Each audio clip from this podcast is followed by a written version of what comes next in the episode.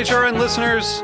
As we celebrate our 15th year, we are deepening our commitment to giving voice to the next generation of food systems storytellers, and we need your help.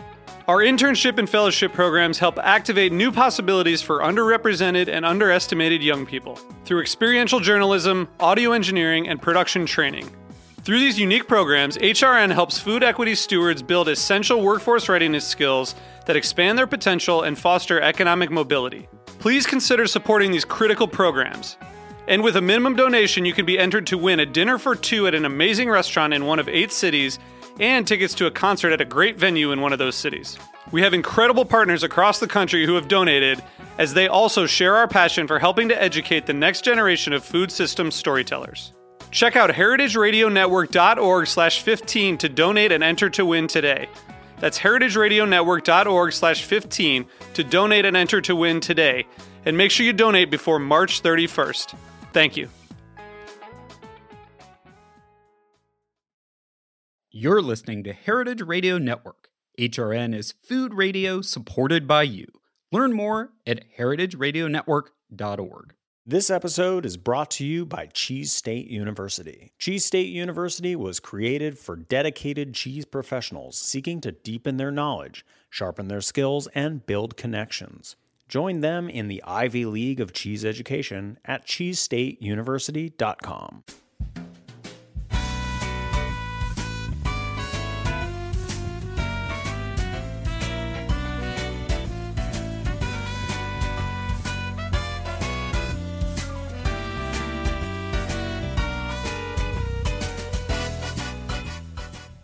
Welcome to Inside Julia's Kitchen, the podcast of the Julia Child Foundation for Gastronomy and the Culinary Arts. I'm your host, Todd Schulkin, the Foundation's Executive Director. Our show takes you inside the Foundation's world to meet the talented people we have the great fortune of learning from all the time. On today's show, we welcome wine expert Jon Bonné. In this episode, we'll talk to Jon about the new French wine, which is also the title of his new book, and we'll hear Jon's Julia moment Stay with us. We'll be right back.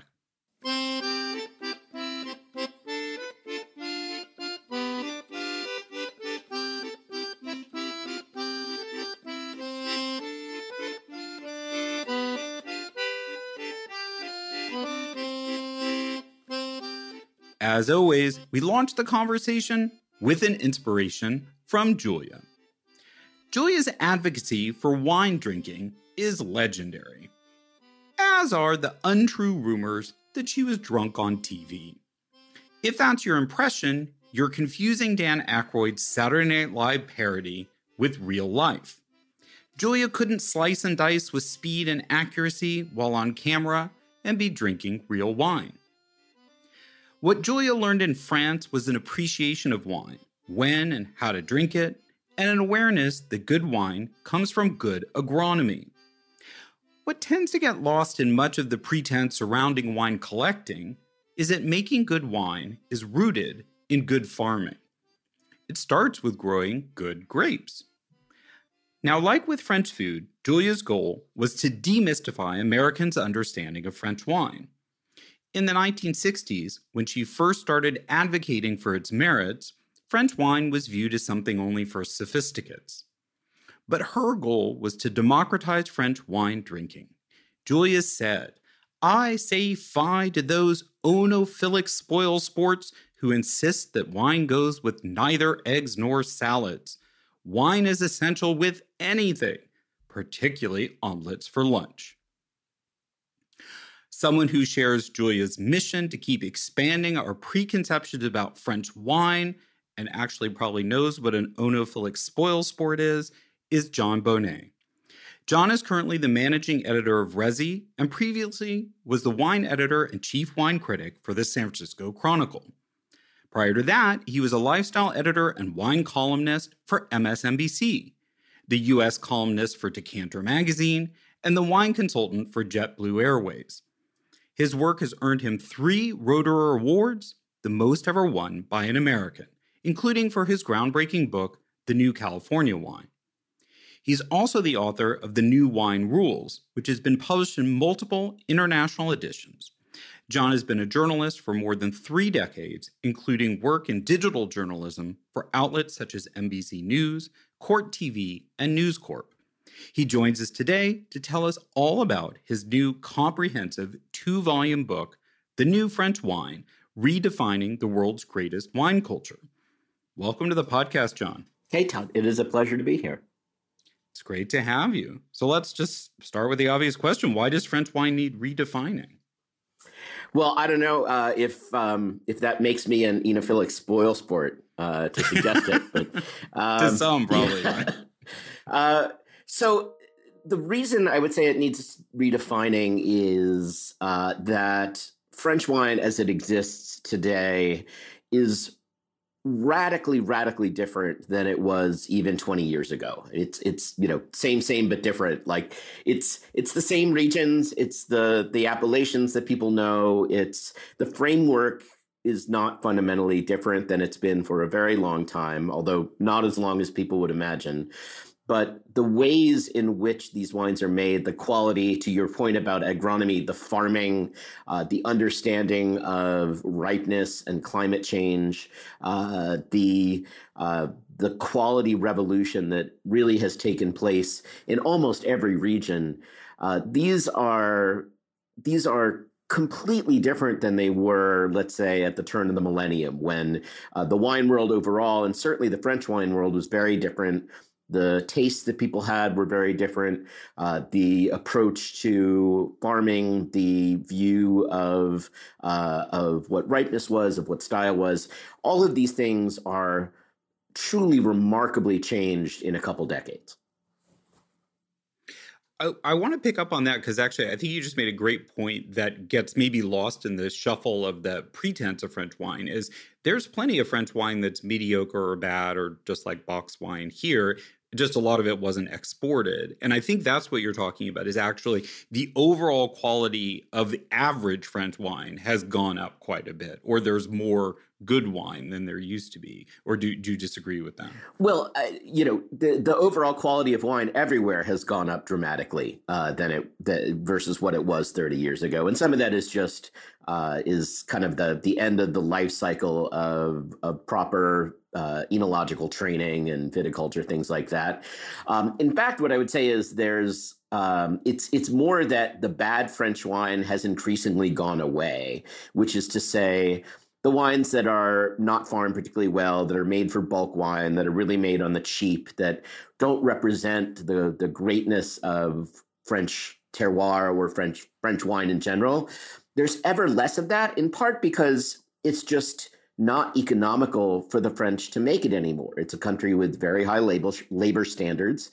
It's a country that, leaving aside obviously its historical role in uh, in in making great wine, uh, you know, it, it is wine is an important part of the culture, but it is consumed less than it was twenty or thirty years ago. Uh, and if you really want that you know kind of cheap supermarket wine and and the french you know or, or french farmers some of them will will literally take to the streets over this. Spain can do it cheaper. Italy can do it cheaper. There's there's lots of places in the world that you can get uh, cheap wine all of which to be fair is much better than it used to be. But to some extent that that part of the french industry keeps falling out because it just doesn't make economic sense. It's there's there's no real value to being a farmer who just turns his grapes into the co-op to make indistinguished, you know, indistinguishable cheap wine. Because ultimately, it, there's not enough profit in it, is what you're saying. Yeah, I mean, you know, if you look somewhere, let's say at um, Beaujolais, just to take a, a good example, the bulk grape prices in Beaujolais are what they were 20 years ago so maybe even less. So if you're thinking about, you know, just being a farmer who doesn't really care quality of the grapes, you're just going to sell them, and that, you know, that was to some extent a a view uh, after the Second World War in French agriculture uh, was one of of quantity. You, you simply aren't going to survive because you know there's there's very few things that uh, that have the same price that they did 20 years ago. So you're getting paid what you did two decades ago. Your farming costs have gone up. Your labor costs have gone up. It's hard to say that there's actually even a market for grapes like those anymore, and so it's just it's not sustainable. To your point. Yeah. No, that makes a lot of sense. So let's go back because this is a very we, we, impressive. We got really deep, really fast. yeah, I know. And I was like, for all those who were thought we were going to talk about wine, they're like, why are we talking about farming still? Um, but I, I, think our mutual point is farming is a big part of making wine. That, that you know, I think for years in sort of the culture of, of elitism around wine was it was not discussed, even though it's always been a critical component. Um, I did want to ask you. So this is comprehensive. It's also beautiful. Um, it's more than I think. It's a little hard to calculate, but I said it was more than 800 pages, um, and that's your. I'm sure not all your work, but edited down to 800 pages. So how long did it take you to put this together, and and how did you select the vintners that are included? So it took about eight years. Uh, this project started in 2014. Uh, and uh, yes, it, shockingly, uh, it's it's I think 864 pages, and that is maybe 75,000 words shorter than it started out, which I, I still can't get my head around. Uh, I don't I, I, don't know where all the words came from. Um, but uh, in terms of selecting, you know, that's that's always the secret sauce, uh, and you know, there there's no there's no simple answer to it. But I think it was it was a cross section of certainly the, the, the book in terms of producers is broken out by region. So it was knowing that within each region, I needed to have you know at least a critical mass of of vignerons who were uh, who represented the new and what what what was happening and what is happening and, uh, you know, I wanted to try to make sure that I was hitting even some of the more minor appellations that might not be that familiar to folks. But, you know, I wanted to really demonstrate that the the this this this range of beliefs in in change and in, in revolution in some cases in terms of quality uh, really is taking place um, very very broadly and and you go to somewhere like Saint-Pourçain which is a very small appellation in the uplands of the Loire as you start to climb into the mountains. Uh, not a place that you know anyone is clamoring to get wine from but you know it's not it's not a ton of change, but there are people there who are moving to biodynamics and really thinking about about serious, uh, intentful winemaking. Um, and so, you know, it was looking at each region, deciding that I needed to to try to make you know some representative choices, and then looking at who was doing the most interesting work, the who who were the greatest forces of change, or who were uh, well, I should say, who are the greatest forces of change with the asterisk being that doesn't necessarily mean just new wineries.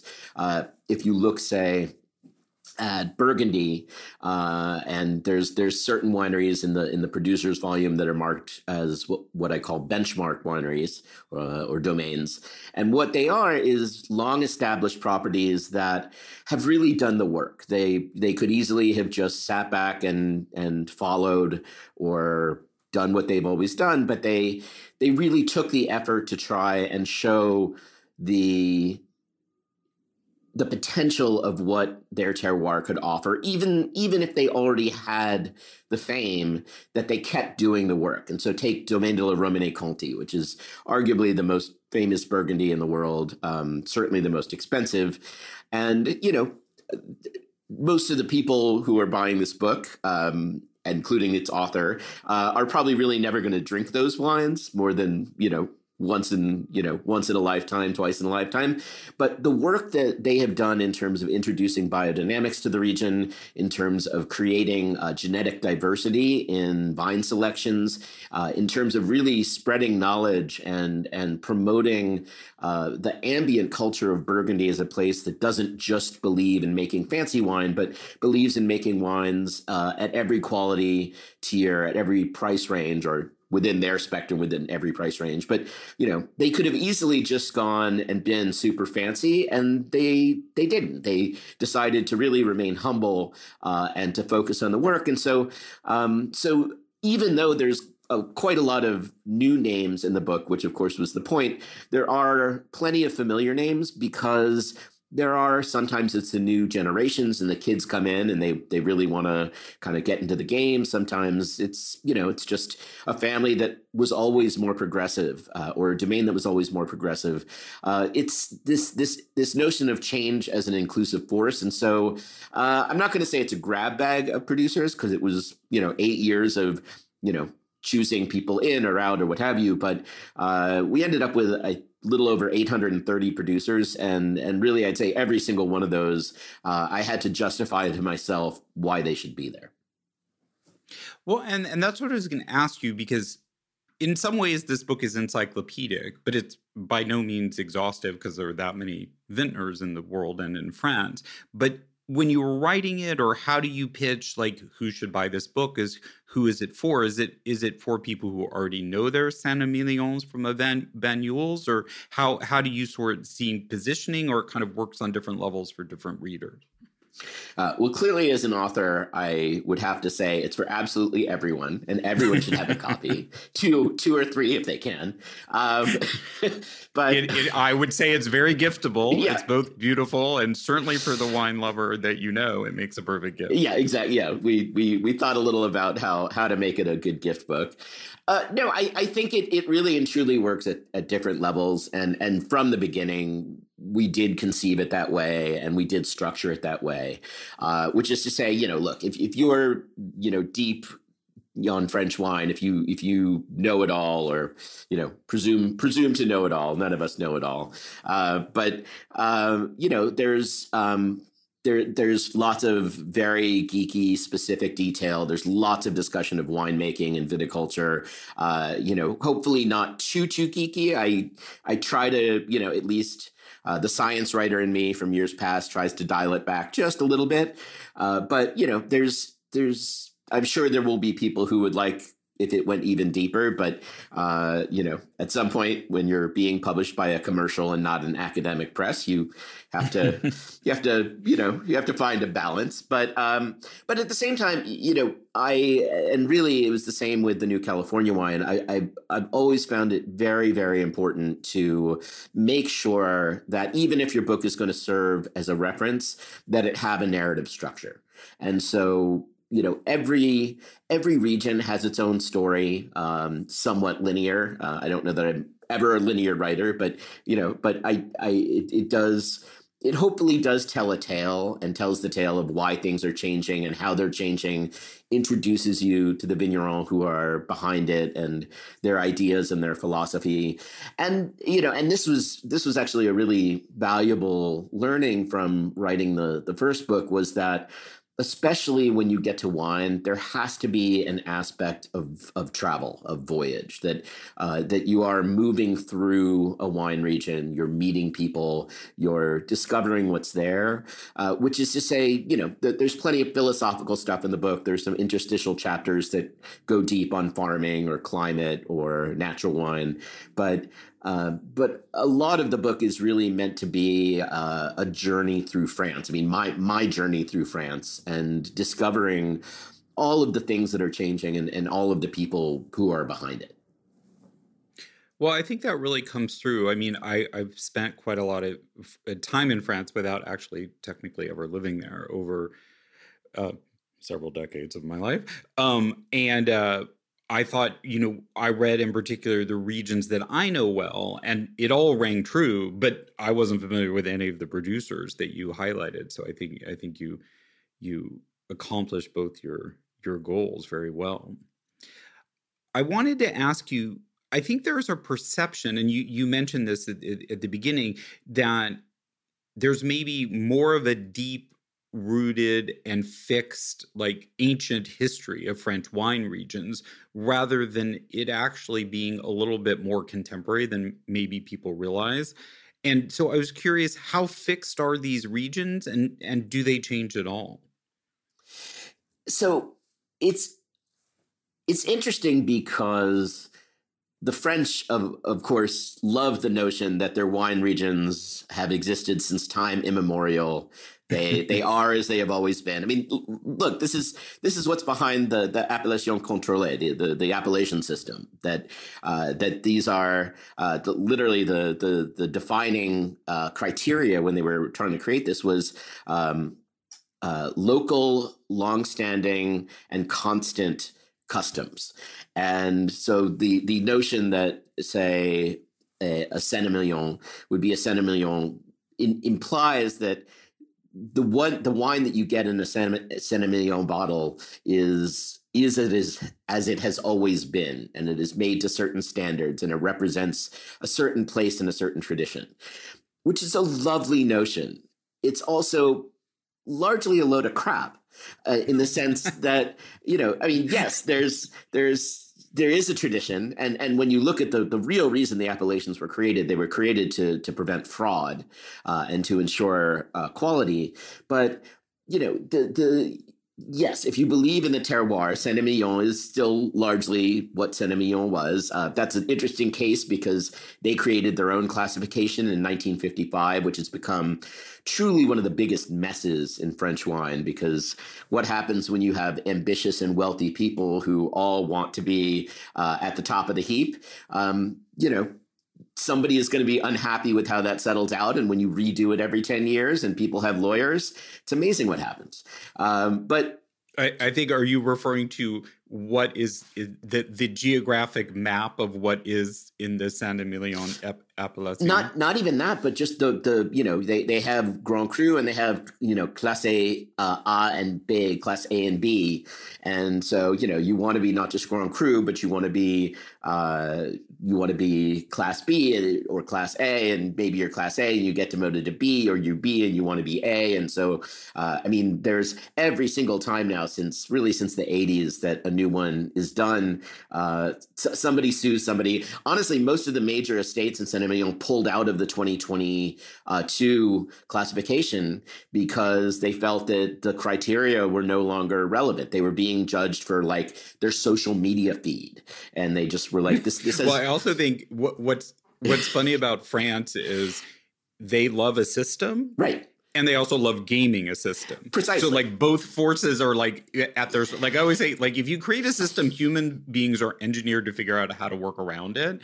But the French have this duality, right, of loving bureaucracy and bureaucratic systems and being expert at working them.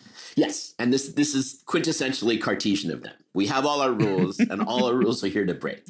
Uh, and so, so to, to, just to stick with an example, I mean, you could pick lots of appellations, but so if you look at Saint Emilion, I mean, now people are like, okay, well, it's from this particular area. Area has somewhat changed. Um, what used to be called the Sable de Saint Emilion, the, the sands of Saint Emilion, is now part of the main appellation.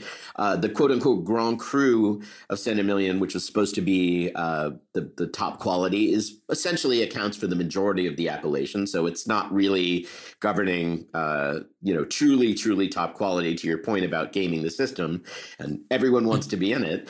Um, but but more specifically, you know, now if you look at a Saint Emilion wine, they are predominantly Merlot. There's maybe a little Cabernet Franc, but if you go back to the certainly pre-war, but even the years after the war, the predominant grape in the area was Cabernet Sauvignon and then Cabernet Franc. And it was only after the deep frosts of uh, the 1950s when it was replanted to Merlot. So if you want to talk about constancy, this is literally going from one major grape of Bordeaux to the other major grape of Bordeaux, same same appellation, uh, same terroir theoretically, but they just decided to plant something that had a, better ripening curve and ripened earlier and was more productive. Uh, ironically, the sands, uh, they kept more Cabernet on. And now what they're discovering is that climate change is likely going to force them to go back to Cabernet uh, because Merlot gets too ripe too early. And so again to this this notion of of you know things never change. Well things are constantly constantly changing. And this is why uh, emile peynaud who's the great enologist of bordeaux his classic line is tradition is an experiment that worked. And that's so intrinsic to how french wine exists. Like you know everything is as it has always been except we only invented it five years ago Well, yeah, I mean, I think that back to our our farming basis for this is growing things is related to nature, and nature has lots of cycles and variations. So something is fixed until it just doesn't bloody work anymore, and then you have to change it, whether that's because of of um, you know climate or disease or or or something else.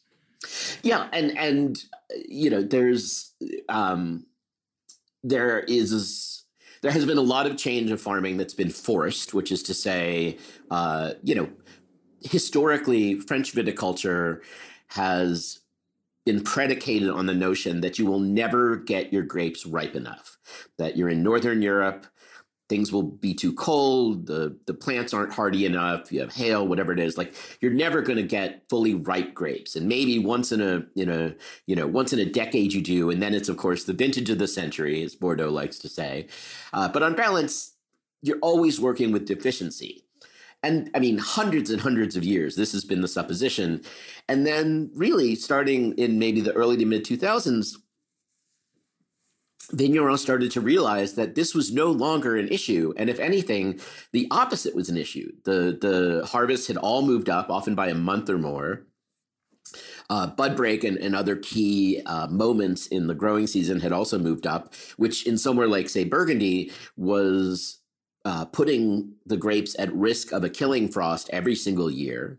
Uh, and so just the, the the the the cycle of farming that had been in existence for really again since certainly the 16th century, if not well before, uh, was was being radically disrupted, uh, and you know there's there's places where I think vignerons were much smarter about it. If you if you look in the Roussillon, uh, which is really the southernmost part of, of metropolitan France, of mainland France. Uh, the, the farmers there have, for a good couple decades, been planting on north facing slopes, thinking about windbreaks, thinking about how to slow down ripening because you're almost in Catalonia. There's a lot of sun there.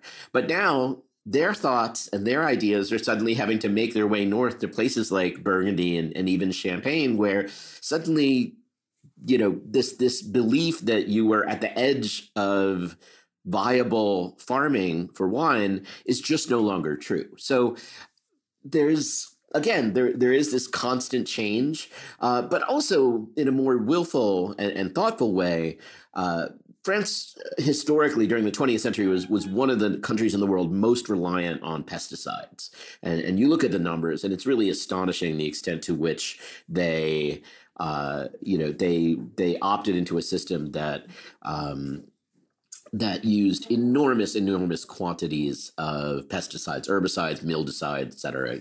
Uh, and there has been a huge reckoning in French agriculture broadly and French viticulture specifically that this was truly the wrong way to go uh, that this was profoundly damaging, and and there's economic reasons why this was the case, but uh, but there's now I think a, a, widespread understanding, far more than in the U.S., that organics is essential, even if it's you know you're you're tweaking exactly how you do it, uh, but certainly making something like wine that uh, there's this understanding that that this is the future, uh, sustainability in the, the, the vague sense, but but really going beyond that to to specific farming protocols protocols. Uh, and so you see, e- even uh, Bordeaux, which was probably the worst, if not among the worst offenders, you you see the um, the the percentage of vineyard land that is organic is growing by like double digits every year. And so some of it is the world is changing you know the climate is changing and the french are not immune to that and even in all their uh, their timeless traditions they have to change. But i think there's also this sense that uh, that you know for for for scientific reasons for health reasons uh, that the the methods of farming have to get much better and, and that farmers have to to learn to make much smarter choices. Okay, I want to pick up on that after the break because I think uh, uh, obviously within food and wine, that's that's a really hot topic. So we'll we'll come back with more from French wine expert Jon Bonné. Stay with us. This episode is brought to you by Cheese State University. Cheese State University was created for dedicated cheese professionals seeking to deepen their knowledge, sharpen their skills, and build connections.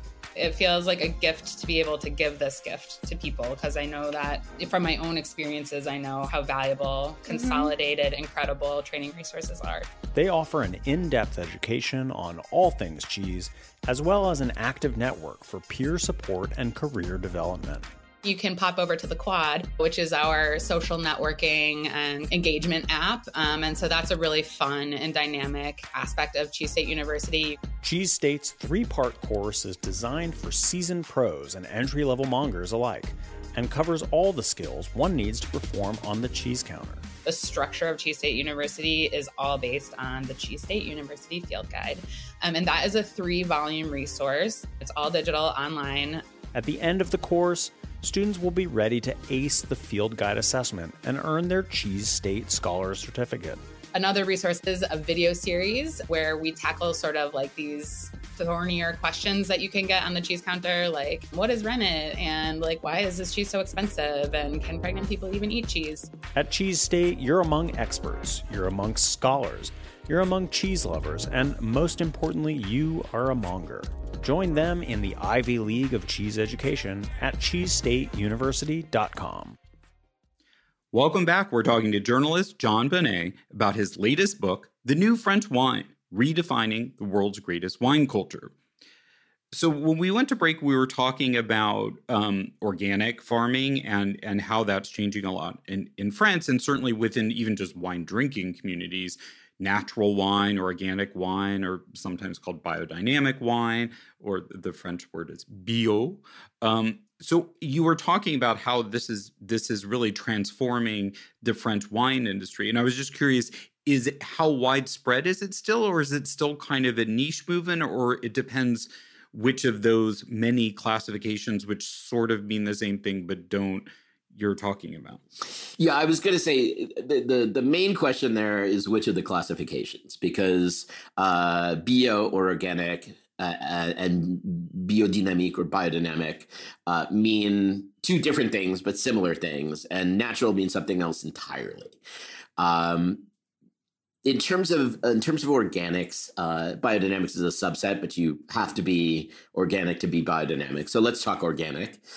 Uh, it is relatively widespread. I would have to look at the exact numbers, but if I'm remembering correctly, somewhere around 20% plus of French vineyards are now farmed organically. Uh, so that's really extraordinarily high for anywhere in the world. I think in the US it's maybe 2%, 4%. Uh, and you see that number growing rapidly, even for the production of supermarket wine. And some of that is in in the French supermarkets, much as you you buy organic milk or you you buy organic uh, meat, uh, the expectations, even if you're just buying a four euro bottle, that you still are looking for organics. It's just it's part of the culture. The French very strongly believe in in buying uh, bio. What for them is bio uh, across the range of products. Uh, so even if you look at somewhere like the Gard, which is uh, which is where um, uh, like Arles is um, near near the Southern Rhone and and the Mediterranean. Uh, the Gard has something I think like thirty percent plus, um, maybe up to forty percent now uh, of its vineyards are farmed organically, and these are for for the most part not vineyards making fancy wine. This is a lot of table wine. Uh, so, uh, in in a broad sense, organics are are very clearly the future for for French vineyards, and I think uh, you see there, you know, on, on a widespread basis, uh, whether it's super fancy wines, whether it's you know just your like I said, your four euro bottle in the supermarket, uh, there there is a commitment to that. Natural is always a little different. Uh, it presumes that yes, it is organic, biodynamic, what have you, but it's also a lot about process uh, and what is or is not added to the wine, uh, especially uh, commercial yeasts and sulfur dioxide, which is a preservative. Uh, and you know, natural is uh, there for sure are no numbers around it, uh, and the French are fanatical about maintaining uh, maintaining statistics. But I have yet to see real statistics around natural because nobody knows how to define it. Like every single person has a different definition. Uh, but it's you know it's I think on one hand you would say it is a fringe but uh, this is this is always my question when when someone wants to talk about the mainstream and i ask them to define mainstream. Uh, you know if you look at the the serious uh, wine merchants restaurants connoisseurs in france the people who are really deeply involved with uh, the modern wine market, which is to say the, the the the top of the gastronomic chain, natural wine is a profound, profound force. It is uh, like in the U.S. and like in say Scandinavia, but even more so in France. It is really a guiding force at that top level. Meaning, there's consumer demand or people who are uh, serious about or take their wine drinking seriously are more and more asking for it, exploring it? Is that where it's driven from, or is it driven f- from within the industry in a just inherent interest in change? Both, although I would say it's more wine consumers and especially wine consumers under 40. And one of the things to, to really remember when you think about France and its wine culture is it is, well, in their minds, it's a crisis. I don't know if we would consider it a crisis, but there are well the french like the word crisis. Yes they have a, true. a crise de everything. Yeah a crise yeah. Crise de tout. a crise de monday yeah. Um, but um, but uh, you know there are fewer and fewer young french who are drinking wine. It's just mm. again you know it's not something that's seen as an everyday necessity as it once was and there's you know coca. You could drink you know you could drink coke you could drink kombucha you could drink all sorts of things and it's just it's not quite it's it's not as intrinsic to the culture as it was and so what you do see is the the modern again the modern culinary movement what what's often called the the, the neo bistro the neo bistro uh, or bistronomy. The the younger chefs and the restaurants they run the younger diners uh, the you know certainly in in urban areas uh, paris but but in most major cities they have all transformed their style of cooking and with that has come a really deep commitment to largely natural wine certainly to what i would call progressive winemaking in france. And so uh, there's you know there's probably less overall wine drinking in general but the people who are really serious about it they are actually driving it forward. And there's some there's some interest in the industry but i think this you know when you when you look at the history of natural wine, it was largely driven by uh, partially the end consumers and partially the restaurants that really supported it in in East Paris in the early 80s. And so I think what you see today is just a magnification of of something that started a generation or so ago, where uh, there's a desire to to sh- to shuffle off the uh, the very commercial, very industrial winemaking that was uh, that had its rise in the 20th century. Yeah, no, I think that's interesting. I think you're you're you're pointing out that within French culture, there there there's a lot more. There's the American view of what France is like or was like, and what's depicted in the media, or even um, contemporary television, but that France is going through these really strong transformations in, in how people live. People are and always have been very health conscious or health it's not the way we use the word health conscious concerned about their health and that that is moved toward movements like bio which which which is more about food actually and agriculture than it is necessarily about wine but by extension that is also changing. But it's also an urban rural thing. At the same time, the um, what are called relais routiers, which are like truck stops, but not exactly, were used to be able to get great food, now often have terrible food or unhealthy food. And you've got the, I mean, just like in America, these kind of two dichotomies going on at the same time. You do, although to some extent, the wine culture in in rural France, or what they call uh, France peripherie, peripheral France, um, has has largely gone away. Uh, it's you know, I mean, people are still drinking some wine there, but it's just um, these are not affluent areas. they've largely emptied out, and uh, they are, um, you know, they. That's just not where wine drinking takes place, and so um, like almost everything in France that has a dichotomy between uh, the you know the the urban you know uh, affluent uh, French person uh, and the rural or the you know the peripheral France. Uh, you know, the wine culture, for better or worse, right now is largely in France being driven by an urban market.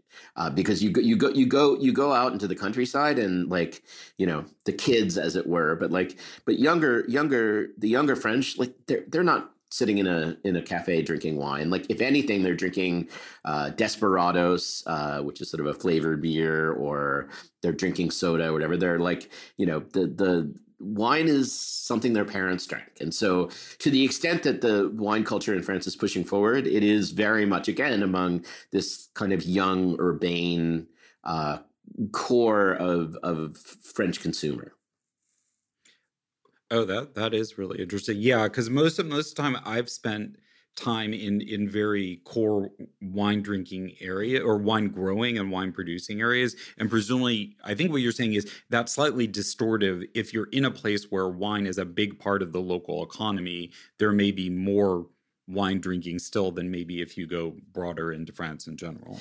Yeah although even in a lot of wine wine producing areas, you don't see a deep wine culture. I mean, you know, if you go to the Rhone and you go to the restaurants that you would expect an American showing up in the Rhone to go to, you will, of course, find good Côte-Rôtie, good Cornas, Crozes-Hermitage, etc. Uh, but you know, you can you can also go to a local bar in Tain-l'Hermitage and everyone is just going to be drinking beer or, you know, maybe they're drinking Ricard, although not as much as they used to. But it's just, it's not, it's not sort of you you wander into a bistro and you know everyone is sitting with their beret drinking their coup de rouge like it's it's just it's evolved and my my perennial memory of this was I was in Villié-Morgon, which is uh, what where the cru of Morgon comes from in Beaujolais. So this is the heart of Beaujolais. This is where the best Beaujolais, in theory, is really from. And I go to the local wine bar I'll put that in air quotes, wine bar. And you can you can literally order something like 100 Beaujolais by the glass. And it's basically empty. And it's me who's wandered into my absolute wonderland. I can try like every great Beaujolais that I've ever wanted.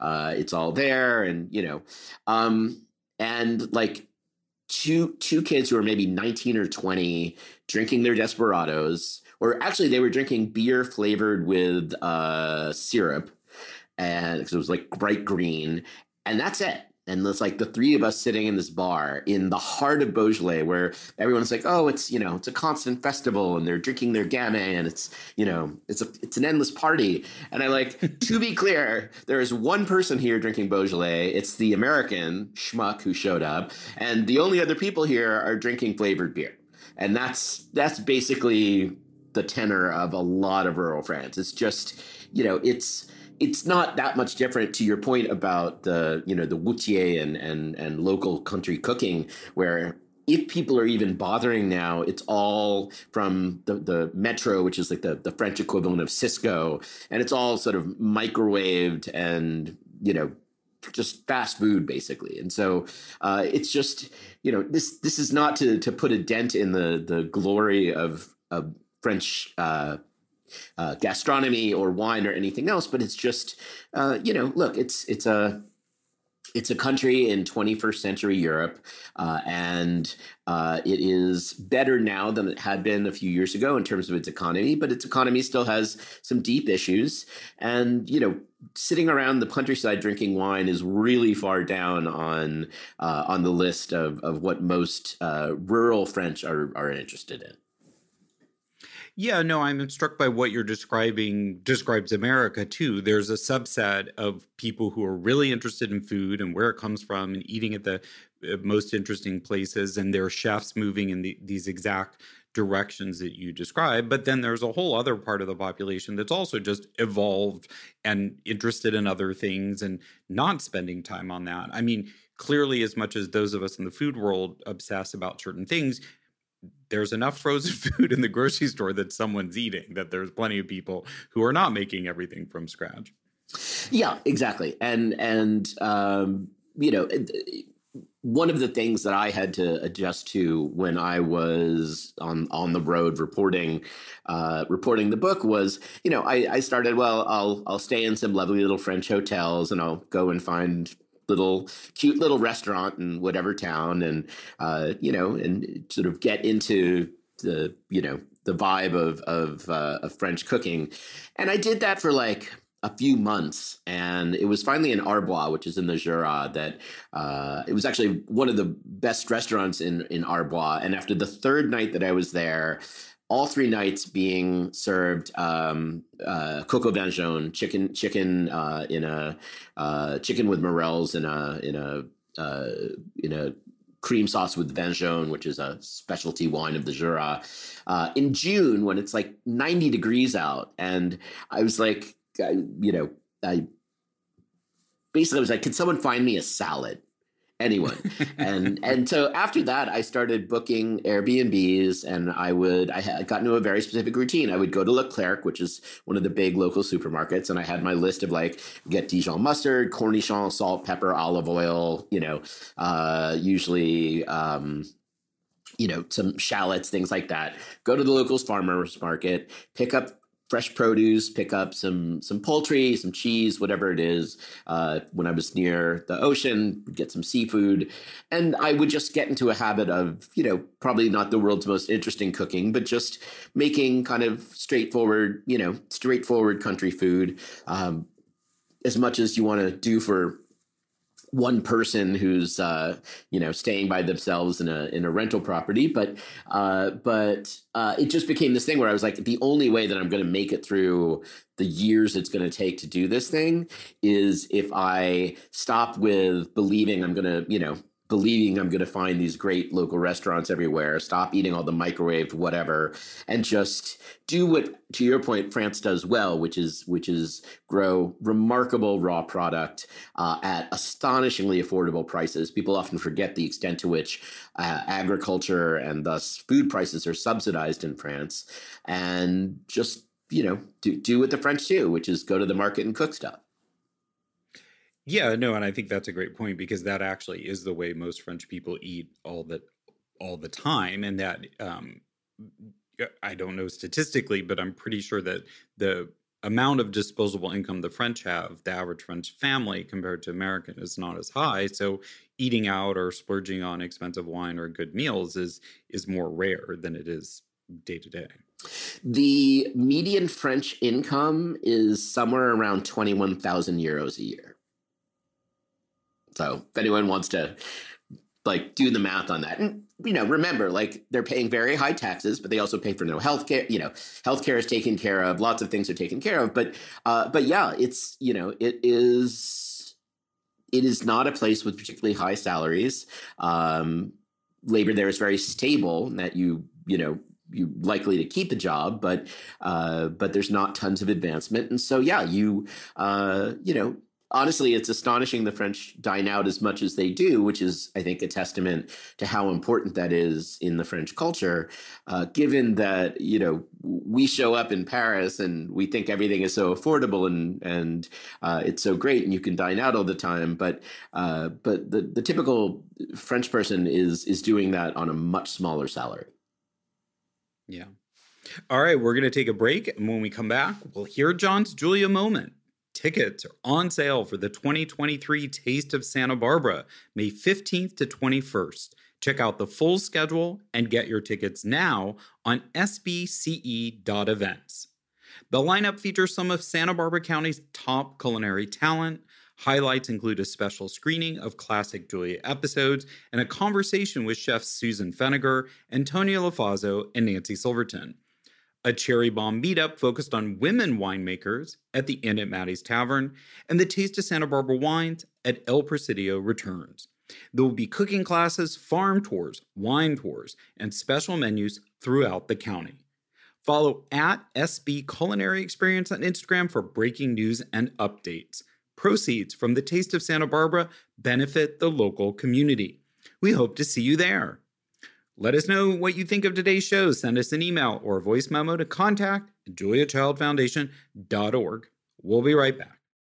When you flip anything, you really, you just have to have the courage of your convictions, particularly if it's sort of a loose mass like this. No, that didn't go very well. See, when I flipped it, I didn't, I didn't have the courage to do it the way I should have. But you can always pick it up, and if you're alone in the kitchen, who is going to see? From Julia's immortal words, we move into our last segment, which we call the Julia moment. Here's when we ask our guests to share their favorite Julia memory, moment, or how she might have inspired them in their career. Jon, what's your Julia moment? So I I don't know that I have a really great single defining moment. Uh, what I will say is this. Uh, so my father had an interesting career. He he trained uh, both in business. He was a businessman uh, and corporate executive, uh, but he also trained as a chef.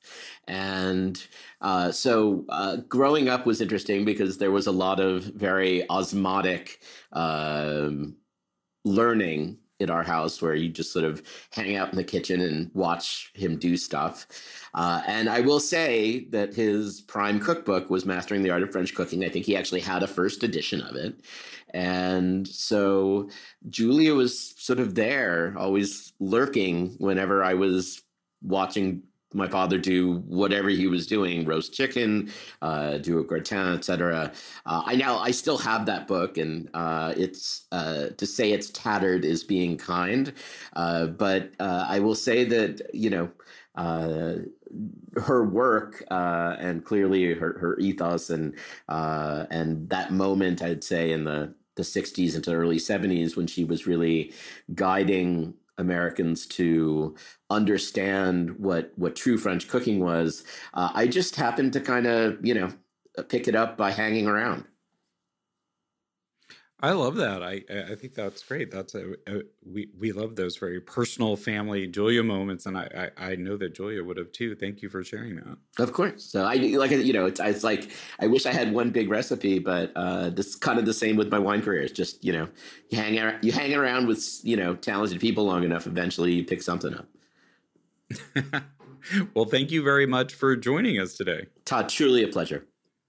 And thanks everyone for listening. For more from Jon, he's at jbonne, J B O N N E, on Twitter and Instagram. The book is The New French Wine Redefining the World's Greatest Wine Culture by Jon Bonné, with photographs by Susanna Ireland. It's out now from 10 Speed Press. Ask or search for it at your favorite bookseller.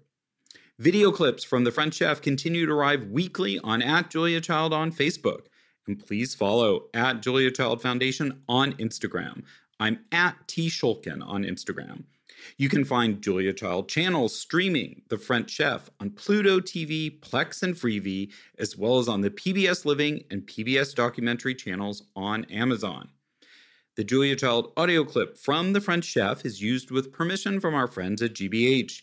Thanks to my co producer at the Foundation, Lauren Salkeld, and our sound engineer at Heritage Radio Network, Armin Spengen. Our theme song is New French Horn by Novi Valtorni. We're on the air on Heritage Radio Network on Thursdays at 4 p.m. Eastern, 1 p.m. Pacific, with downloads available soon after wherever you find your podcasts. We look forward to bringing you back into the Foundation's world next time on Inside Julia's Kitchen. Inside Julia's Kitchen is powered by Simplecast. Thanks for listening to Heritage Radio Network, food radio supported by you. Keep in touch at heritageradionetwork.org slash subscribe.